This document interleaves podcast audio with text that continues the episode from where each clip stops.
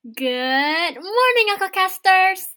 Welcome to BOE Economy Cast. With joy brought to you by Badan Otonom Ekonomika FEBUI. This is your host, Adika Trijaya. And Julia Trijaya, cue the music, cut the light, cause we're about to brighten things up. Halo EcoCasters, Halo, halo, apa kabar? Udah lama nih gak ketemu. udah lama nih. Gimana nih Erika kabarnya? Udah lama gak ketemu. Biasa kalau dalam seminggu gitu kita gak ketemu, gue banyak curhatan kan. Mm-mm. Gue ada lagi nih curhatan nih. Apa tuh apa tuh? Gue gak tahu sih ya, cuman gue tuh lagi lagi lumayan kesel nih. Gue lumayan... Ini boleh gue tebak gak? Kenapa tuh? Pasti lu kesel sama cowok lu ya? Eh, kan lu Jauh benci aja banget. gak punya. Gue kesel sama siapa? Serem juga bro. gue liat-liat Julio tuh dari awal tuh selalu ngemodusin Erika dah nanyain Oh, gitu? cowok mulu Aduh Iya sih. Jul, Jul. Gimana nih gimana nih? Gimana nih gimana? Oke, curhat lagi, curhat lagi. Jadi gue lagi kesel nih. Sebenarnya lebih ke keadaan rumah sih. Lu merasa gak sih kayak lu tuh kalau di lagi di kamar nih, kayak lu kan merasa kamar lu tuh safe space lu gitu kan. Kayak Mhm. lu mau me time gitu di kamar lu, lu mau melakukan apa pun, tapi kalau di rumah itu pasti sering banget orang tua masuk ke kamar, ya gak sih? Wah iya banget sumpah iya Sumpah enggak. Ah, lu mah, enggak. kok bisa enggak sih? anjing? Gak pernah kunci aja pintu lu. Aduh, Ih, tapi kayak nggak enak normal juga, tapi Jul. di rumah gue yang buat kunci pintu tuh pasti bakal memicu pertanyaan-pertanyaan di dalam Mm-mm. rumah. Oh di rumah gue awalnya juga gak normal. Cuma karena gue sering kunci pintu, jadi normal. Hmm Lo menormalisasi aja sendiri gitu ya. Iya, Jadi tapi jadinya orang tua gue juga adaptasi gitu, jadi normal aja kalau gue kunci pintu. lu mengkondisikan orang tua lu gitu awalnya tuh kayak gue emang pengen dapat privasi gitu kan makanya gue kunci pintu jadi itu gue kunci pintu tapi kalau misalnya uh, orang tua gue mau masuk gitu gue kayak eh iya lupa di Nggak kunci. lupa lupa di Lupa dibuka. lupa dibuka iya gue tadi habis ganti baju gitu Oh Terus gitu. kayak lupa dibuka iya gue jadi kayak ngomong gitu ngomong aja gitu. Terus lama-lama kayak ya udah udah biasa. Kalaupun ditanyain eh, nggak pernah ditanyain sih. Tapi kalaupun ditanyain juga bilang aja iya kebiasaan. Gitu. Tapi nggak pernah diomelin sih Tapi lo menghadapi hal yang sama sama gue nggak, Len? kalau gue iya soalnya tuh tiap kali rapat gitu ya kan gue nggak nggak ngadep pintu gitu kan. Jadi kalau ada orang masuk dari pintu yang akan pertama ngelihat adalah orang-orang di layar gue. Nah tiap kali rapat itu mereka tuh pasti akan tiba-tiba halo tante halo tante. Terus gue kayak apa nih nih? Ternyata nyokap gue masuk gitu kan. Terus teman-teman gue akan berpikir bahwa itu ih lucu ya eh, nyokapnya Milan masuk-masuk gitu kan ngecekin anaknya. Tapi itu mengganggu kadang-kadang Iya cuy, gue gue tuh juga sering gitu kan. Cuman emang kamera gue tuh jarang menghadap ke pintu. Mm. Terus gue gue yang lihat ke pintu, kalau gue kebalikan tuh. Terus jadi awkward banget. Terus gue jadi bingung mau ngomong apa. Kayak misalnya gue lagi ngomong nih, Mm-mm. gue lagi presentasi nih, at least kayak di kelas nih bahkan. Gue lagi presentasi. Tiba-tiba bapak gue masuk, terus gue tiba-tiba langsung ngeblank. Kayak- Karena gue bingung mau ngomong apa Iya, iya, next. iya, Karena iya. otak gue tiba-tiba langsung kayak, ayo bapak gue gitu. Terus gue jadi kayak segan buat ngomong banyak hal gitu. Nih, waktu itu tuh pernah kayak gini, gue lagi kelas kan, lagi presentasi nih. Tiba-tiba nyokap gue joget-joget manggil nama gue masuk kamar pakai topi pantai dan baju garis-garis. Terus dia, iya, iya, iya, iya. Terus dia bawa gitu, ditaruh di meja gue, terus dia pergi dan gue kayak bengong aja di depan kamera. Terus dosen gue ketawa. Terus gue kayak, Sumpah aja sampai di notice dosen dong. maaf bu, tadi ibu saya. Terus nyokap gue dengan muka muka innocent gitu kan. Terus, oh lagi kelas. Eh, maaf. Terus kalau nyokap gue udah bilang gitu, otomatis gue kayak yang tadinya pengen marah, nggak bisa marah lah ya. Hmm, ah sama sama gue juga gue tuh gue merasa risih banget nih. Cuman gue nggak pernah bisa marah, cuman untuk alasan yang berbeda. Mungkin kalau lu karena nyokap lo kayak gitu, kayak sorry hehe gitu terus lucu. Kalau gue tuh biasa kalau kayak gitu tuh sama-sama awkward dua-duanya. Hmm. Terus jadinya bokap gue satu nyokapku tuh nggak mungkin kayak eh sorry atau enggak kayak langsung nari-nari gitu nggak mungkin. Terus tapi gue merasa nggak enak karena gue sering kayak gitu ke kamar mereka. Misalnya kayak gue ada apa gitu terus Hmm. gue ke kamar mereka gue langsung masuk aja gitu. Terus gue kayak eh, ngomong terus kadang gue kayak leha-leha di ranjang mereka gitu. Terus mereka kayak nggak pernah meras nggak pernah apa-apa. Terus kayak bahkan kalau bokap gue meeting pun gue suka nggak tahu gitu kan. Kadang karena kalau bokap gue lagi nggak ngomong tuh gue nggak tahu lagi meeting. Karena kadang gue Hmm. pakai headphone kan. Terus gue masuk aja terus kayak ternyata lagi meeting terus ya udah gitu kan keluar lagi. Terus dia nggak pernah marah. Makanya gue nggak bisa marah dong kalau mereka kayak gitu.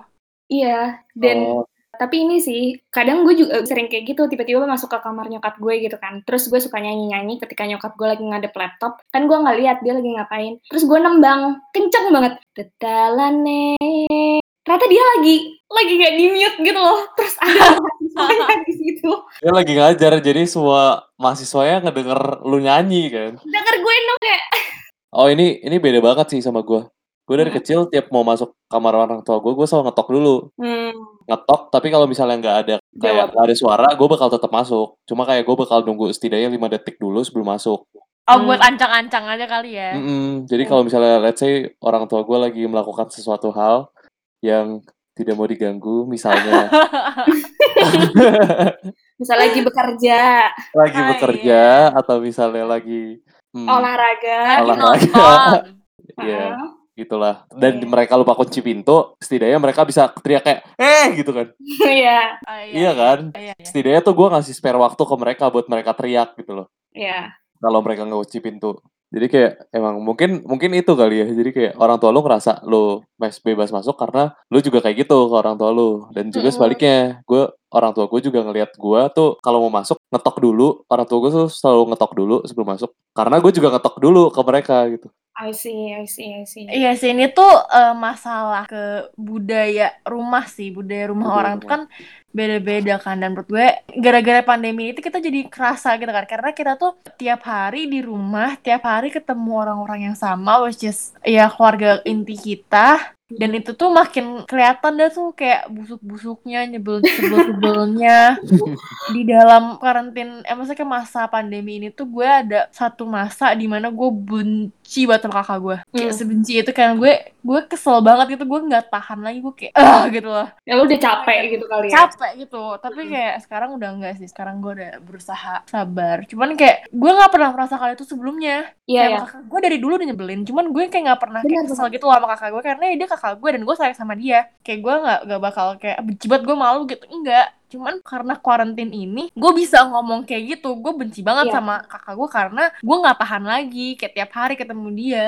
Jadi tuh kemarin gue sempat bikin poll gitu di Instagram. Orang-orang tuh ternyata mengalami suatu hal yang gue sebut sebagai family suffocation. Mereka merasa sesak di rumahnya dengan keluarganya gitu. Dan kenapa kok itu tidak terjadi dengan teman-temannya? Padahal kita juga dulu ketemu sama temen tiap hari gitu kan sebelum kuarantin ini. Tapi itu terjadi dengan dengan keluarga kita gitu. Nah itu yang gue coba teliti kemarin dan mungkin bisa kita obrolin juga di sini. Yang menarik adalah 63% dari responden gue itu sebanyak 89 orang mereka tuh bilang mereka mengalami itu mereka merasakan namanya family suffocation di rumah Menurut lu kenapa tuh Len? Kok kenapa sama keluarga gitu? Kok sama temen enggak? Nah, ada beberapa hipotesis gitu. Yang pertama masalah privacy tadi gitu kan. Gue pikir, oh apakah karena mereka nggak nggak dikasih privacy gitu. Terus ternyata yang ngejawab masalah privacy itu cuma 36 persenan gitu. Terus gue mikir lagi ada apa, akhirnya gue melakukan um, interview kualitatif, bukan cuma kuantitatif. Orang-orang, gue gue nanya lah ke beberapa responden ini, kenapa kok mereka merasa suffocated gitu kan. Ternyata tuh, there's a lack of personal space. Jadi personal space di sini tuh bukan cuma privacy, tapi di mana mereka tidak apa ya, merasa tidak diberikan waktu untuk sama teman-temannya atau kayak ngerjain tugas seharian. Misalnya kalau dulu ngekos kita bisa ngerjain tugas tuh kayak seharian, belajar seharian gitu. Atau kayak rapat tuh bisa berapa jam gitu dan kita ketawa-ketawa sama teman-teman kita. Tapi kalau ketika di rumah itu dipandang sebagai sesuatu yang tidak produktif. Hmm, gue setuju banget sih. Iya, karena ketika di rumah lu di-expect untuk melakukan pekerjaan rumah juga gitu kan. Mhm. Dan Iya. Ini sih kayak gue rindu kebebasan gue. Kayak di kos gue Hmm. mau pulang jam berapa aja bodo amat. Gue mau ke mana aja bodo amat. Gue mau ngapain aja bodo amat. Dan sekarang gue jam 9 aja gitu belum pulang. Gue ditelepon sama mak gue ke mana. Iya, Pulang iya, iya. cepet. Gue udah diteleponin. Terus kayak gue gue jadi makin kesel gitu. Kayak gue gue rindu kebebasan itu. Tapi untuk kalau misalnya yang tadi tuh yang tentang masalah kenapa sih kalau sama temen enggak kayak gitu menurut gue karena apa ya karena kita udah kedekatan gak sih? Kayak misalnya lu kesel sama temen lo. Mm-mm. Temen deket lo nih, kayak sahabat peer lo gitu lah. Lu Mm-mm. kesel sama salah satu di peer lo. Cuman kayak gue nggak tahu sih, tapi kalau gue tuh tipe orang kayak ya udah gitu loh, gue kesel, terus gue ngomong terus kayak ya udah karena gue juga nggak merasa punya kewajiban apa pun ke dia. Gue nggak kayak gue harus baik ke lo, gue harus sempurna ke lo. Enggak kan? Karena dia teman gue doang. Jadi kayak gue bisa tinggal langsung bilang aja, eh gue gue kesel kayak gini. Terus besoknya udah. Sedangkan kalau ke orang tua, kalau gue sih merasa gue punya kewajiban sebagai anak. Gue harus membahagiakan orang tua gue, gue harus Hmm. nurut ke mereka. Jadi gue nggak bisa segampang itu buat marah. Kayak gue nggak bisa kayak gue kesel kayak jangan masuk kamar lagi, nggak suka. Gue nggak bisa sema- segampang itu buat marah. Kayak gue pasti kayak gak apa. Iya. Iya, karena gue anak gitu kan. Iya benar. Jadi itu sih menurut gue yang bedain kenapa kita jadi merasa kesesek gitu karena nggak bisa nggak bisa ekspresif kalau kita sama temen. Iya, ketika lu di rumah itu kadang-kadang lu di-expect untuk menjadi seseorang yang lebih dewasa gitu loh. Lo harus rajin dan disiplin dan bersih dan gimana-gimana gitu kan. Tapi ketika sama temen lu, temen-temen lu nggak peduli. Sangat tidak peduli dengan kayak, ya udahlah mau bentukan kamar kosan lu kayak itu gimana, atau kayak lu mau mandi seminggu berapa kali juga gue bodo amat gitu kan. Enggak gitu sih. Enggak gitu sih anjir. Iya, iya, iya. Anjir. I get it. Tapi maksudnya adalah si teman-teman lu ini tidak berekspektasi bahwa lu harus menjadi this perfect individual gitu loh. Jadi lu tidak merasa sesak ketika sama mereka. Soalnya temen lu juga gak punya force-nya. Sedangkan keluarga lu tuh punya force atas diri lu gitu. Mm-mm. Dan bisa jadi kayak temen lu merasa bahwa gue juga nggak lebih baik daripada dia gitu loh. Mm-mm. Jadi kayak Iya. gue, Dan dan Apa? kalau misalnya gue punya temen yang hidupnya ancur banget juga kayak ya gue punya hak apa buat ngomong ke dia gitu kan. Jadi kayak ya udah suka-suka dia. hmm. Tapi kalau misalnya nggak mandi berapa hari itu gue suruh mandi sih. Bau sih kalau itu sih. Iya, iya. Mengganggu sih. temen gue tuh pernah seminggu nggak mandi ke ke kampus. Tapi ya gue Eh, Enggak, gitu. masalahnya tuh keringetnya itu loh. Kalau misalnya seminggu itu kita lagi di musim dingin, gue nggak apa-apa. Ya masalah kalau di Depok gitu ya, seminggu nggak mandi, eh buset banget. Eh, gue kenal satu orang, Heeh, anak E. FE. heeh. Siapa tuh? Sebut. Iya. gue yakin orang-orang yang kenal dia dan dengerin ini pasti tahu dia siapa. Heeh. Dia mandi tiga hari sekali, Oh my god. Selalu. Selalu. Terus dia at some point gitu dia sangat bangga gitu, Atas Kayak mandi tiga hari sekali. sangat bangga. Bukan, soalnya dia bilang apa? Eh sekarang gue mandi udah dua hari sekali. Ya ampun. Ya ampun. Bagi lo itu Aduh, pencapaian. tetep jorok. Yo. kalau lu di rumah, kalau dia di rumah, orang tuanya tuh akan bisa kayak mandi, terus kayak lu diteriakin, lu lu diganggu sampai lu berdiri pergi ke kamar mandi, terus mandi gitu loh. Mhm. Orang tua tuh akan akan punya urge untuk itu gitu. Gue pernah ke Bandung sama dia. Gue tuh tujuh hari, dia 10 hari. Terus Mm-mm. dia selama 10 hari itu dia cuma pernah mandi sekali. Oh my god Julio, Ah, gi- lu Gila. tau gak sih? Babi aja tuh harus mandi sehari dua kali, kalau nggak dia mati. Berarti dia lebih, lebih najis dari babi. Setelah ngomongin soal anak FE yang tidak mandi, sebenarnya hipotesis gue itu tentang kenapa kenapa menjadi suffocating itu adalah karena ekspektasi tadi kan dan sebenarnya nggak nggak nggak semua orang tua tahu cara mengungkapkannya kayak gimana gitu loh cara mengungkapkan mereka tuh kan pasti punya ekspektasi itu karena mereka sayang gitu kan sama kita tapi tuh kadang Mhm. karena mereka nggak tahu cara mengungkapkannya itu tuh jadi ngeselin gitu loh buat kita. Ada- Dan emang sulit sih untuk maksudnya komunikasi antara anak dan orang tua tuh menurut gue emang sulit kayak sedekat Iya. apa pun ke orang tua lo pasti ada something yang lo nggak bisa omongin ke orang tua lo kayak gue deket sama nyokap bokap gue gue sering curhat kayak bahkan tentang cowok atau tentang apa gue ngomong ke mereka. Tapi there are certain things yang gue nggak bisa. ngomong ke mereka karena menurut gue talking to parents can take lots of energy. Kayak emang beda generasi aja nggak sih? Kayak pemikiran dia dan yang pemikiran gue tuh pasti berbeda. Dan most of the times karena perbedaan generasi itu dan mereka menyadari itu mereka merasa kayak mereka orang tua yang Iya. uh, lebih berpengalaman perlu menggurui kita kadang diskusi itu akan selalu berubah jadi apa ya, wejangan gitu ya. nasehat. Padahal kayak gue datang dengan sebuah masalah berharap untuk diskusi. Menurut gue kayak gini menurut kalian gimana? Gue butuh gue butuh masukan-masukan mereka. Cuman kadang tuh gue nggak bisa mendapatkan itu karena bukan diskusi yang gue dapat. Cuman nasehat-nasehat di mana gue merasa push gitu kayak lo harus gini lo harus gini tapi gue nggak mau kayak gitu gue mau ada diskusi tapi iya gitu loh paham gak sih Paham. Dia pengennya sesuatu Jadi yang capek aja. Iya benar ngikutin benar. personality-nya mereka, Mm-mm. caranya mereka, zamannya mereka. Mhm. Nah itu bikin capek. Iya, tapi sebenarnya ketika gue mikir gitu ya, itu sebenarnya sesuatu yang masih masuk akal gitu loh, karena mereka berpikir pastinya gini, gue udah pernah menjalani fase yang sedang mereka jalani sekarang gitu loh. Terus gue udah bisa ngeliat nih, nanti mereka they will fuck up here and there, terus kayak they will get themselves into some shits here and there gitu. Terus because they think they love us, mereka nggak mau kita terjerumus kayak gitu kan. Terus Mhm. tapi itu yang kadang gue pengen bilang tuh kayak ya udahlah nggak apa-apa kalau kadang kalau emang harus gue nginjek tai ya udah biarin aja gue nginjek tai ajarin ajarin gue cara membersihkan tainya gitu loh Ah benar-benar setuju setuju. nggak nggak tiap tai harus gue hindarin gitu karena nggak tiap tai bisa gue hindarin juga Mungkin tainya bisa lo lukis. hmm, indah banget indah. buat dibandingin sama Mona Lisa ya Jul ya Betul. Tapi ini Iya, beda emang. banget ya si Erika dan gue. Mm-mm. Ini si Erika ini kan selalu diskusi dan akhirnya mendapat wejangan. Mm-mm. Kalau gue orang tua gue selalu mengajak gue diskusi untuk Oh. minta wejangan.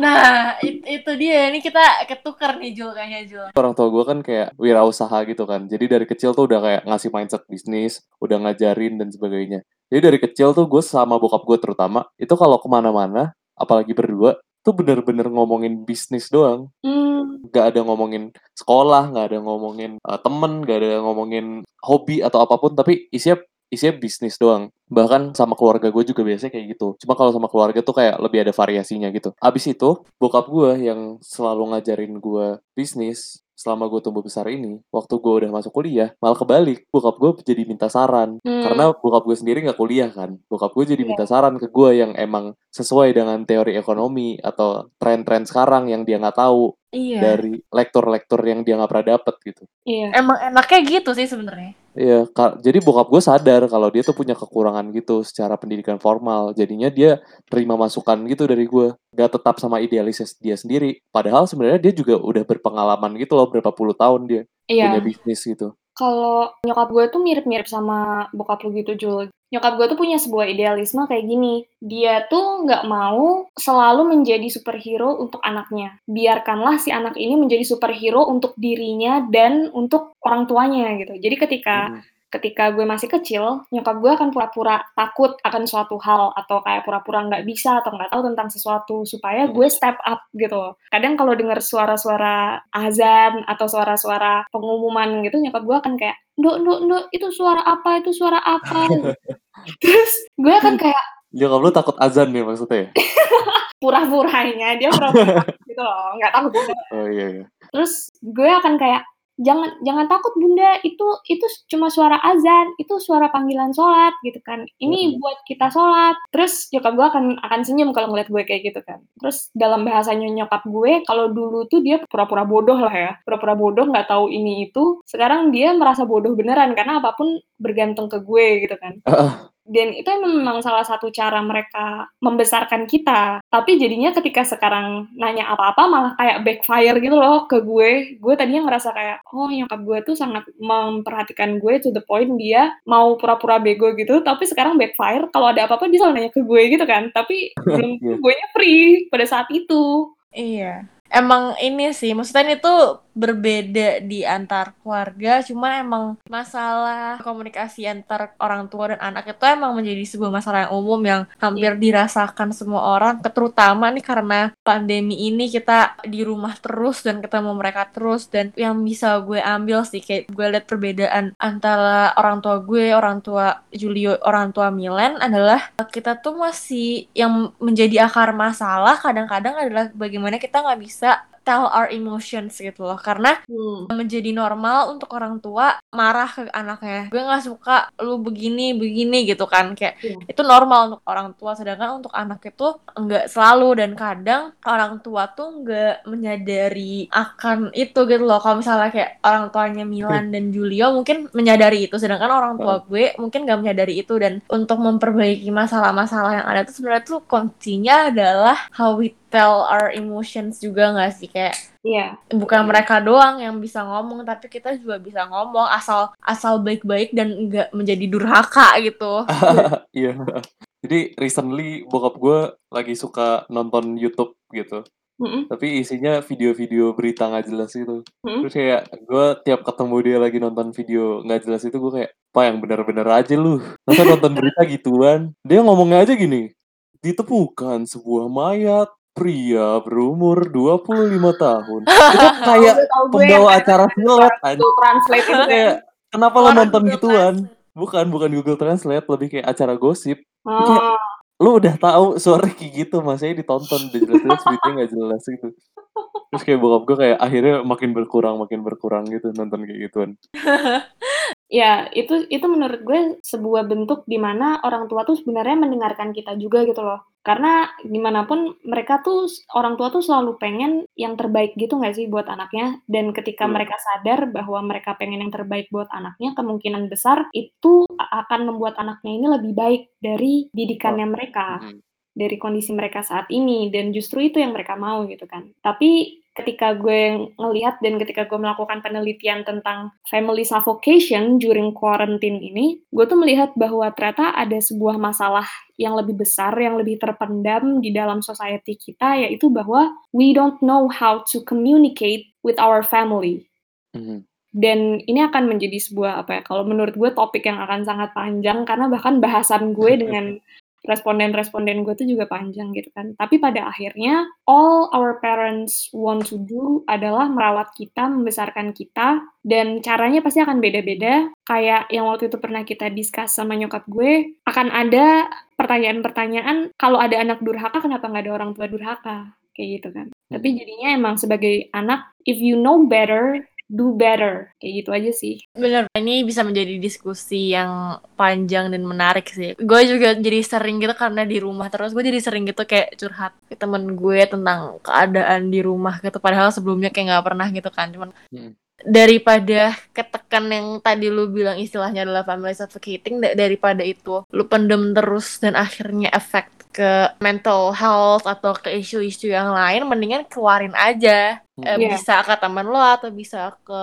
orang tua lo langsung juga bisa ya pokoknya itu sih moral of the story-nya menurut gue Gue recently merasakan perkembangan dari orang tua gue gitu.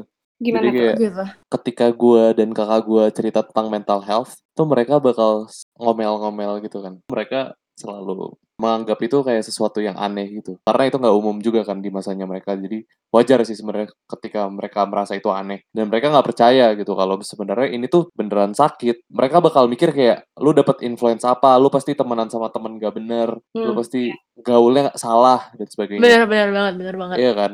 Typical Asian parent Heeh, heeh, heeh. Tapi setelah makin lama itu, mungkin karena kayak banyak komunikasi, sering ngobrol dan sebagainya, sering ngasih masukan juga ke mereka, mereka tuh jadi growing juga. Mereka jadi growing. Bahkan gue sama kakak gue sekarang kadang-kadang cerita tentang mental health ke orang tua gue gitu. I see Padahal tadinya kayak gitu gitu kan. Sekarang Iya. malah orang tua gue sangat open gitu. Ketika kita mau cerita ke dia, dia bakal kayak mencari cara gimana nih. Ayo, ayo cari dokter, ayo cari psikolog dan sebagainya. oh bisa gitu ya Berubah banget gitu loh. Iya ya, itu perkembangan yang bagus sih. Mm-mm. Itu menunjukkan bahwa masih ada harapan gitu loh untuk untuk orang tua orang tua ke kita semua. ya orang tua gue belum sih cuman mungkin akan pada saatnya ya amin. amin Karena belajar tuh tidak berhenti ketika lu lulus kuliah atau kayak selesai S2, S3 gitu. Kalau kata nyokap gue, ketika lu udah tua lu tetap harus mau belajar. Jangan merasa karena lu udah tua, lu tahu segalanya gitu. Mhm. Itu sih. Oke, ini kita udah cukup lama juga curhat dan sumpah sarapahnya ya. Jadi mungkin akan kita tutup dengan sebuah refleksi diri kali ya. Mhm.